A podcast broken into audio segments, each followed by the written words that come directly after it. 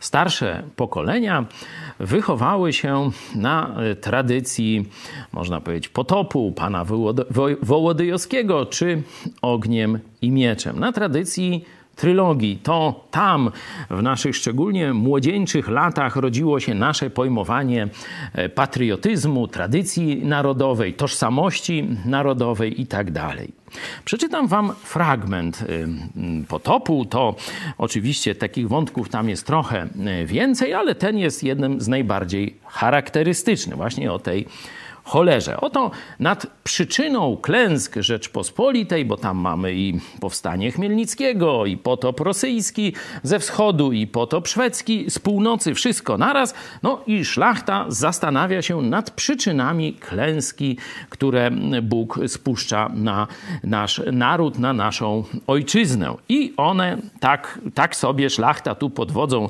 Zagłoby na ten temat dyskutuje. Wiedzcie o tym, że te klęski, które na ojczyznę naszą spadły, według mojego mniemania, w pierwszym rzędzie z przyczyny heretyków coraz śmielej, prawdziwej wierze bluźniących z ujmą dla przenajświętszej patronki naszej, która o te bezeceństwa w słuszną cholerę wpaść mogła.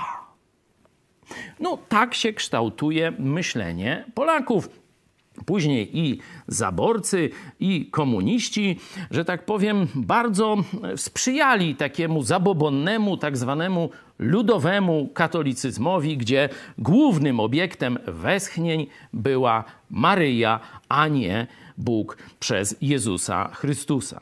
W ten sposób więc całe pokolenia Polaków ten, to, co jest ratunkiem, czyli zwrócenie się do Biblii i do Jezusa Chrystusa osobiście wbrew klerowi katolickiemu, w naszym pokoleniu jeszcze uważane jest za truciznę. Tak to właśnie sprytnie wrogowie narodu polskiego, jedyne lekarstwo w perspektywie większości Polaków, ubrali w postać trucizny.